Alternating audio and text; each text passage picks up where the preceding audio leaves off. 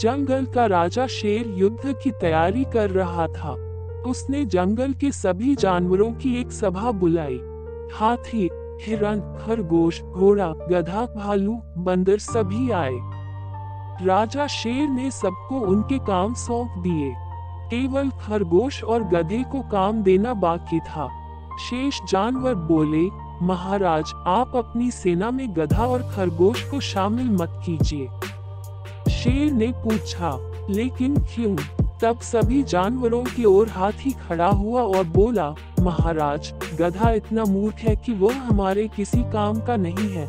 युद्ध के समय बुद्धिमान व्यक्ति की ज़रूरत होती है।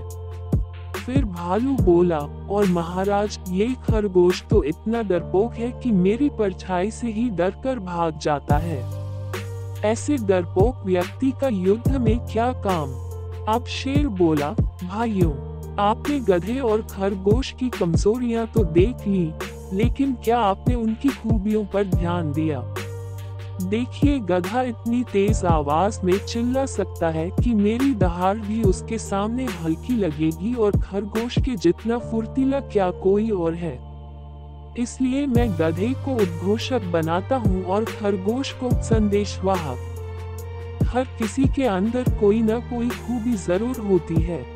बस ज़रूरत होती है तो उसे ढूँढने की।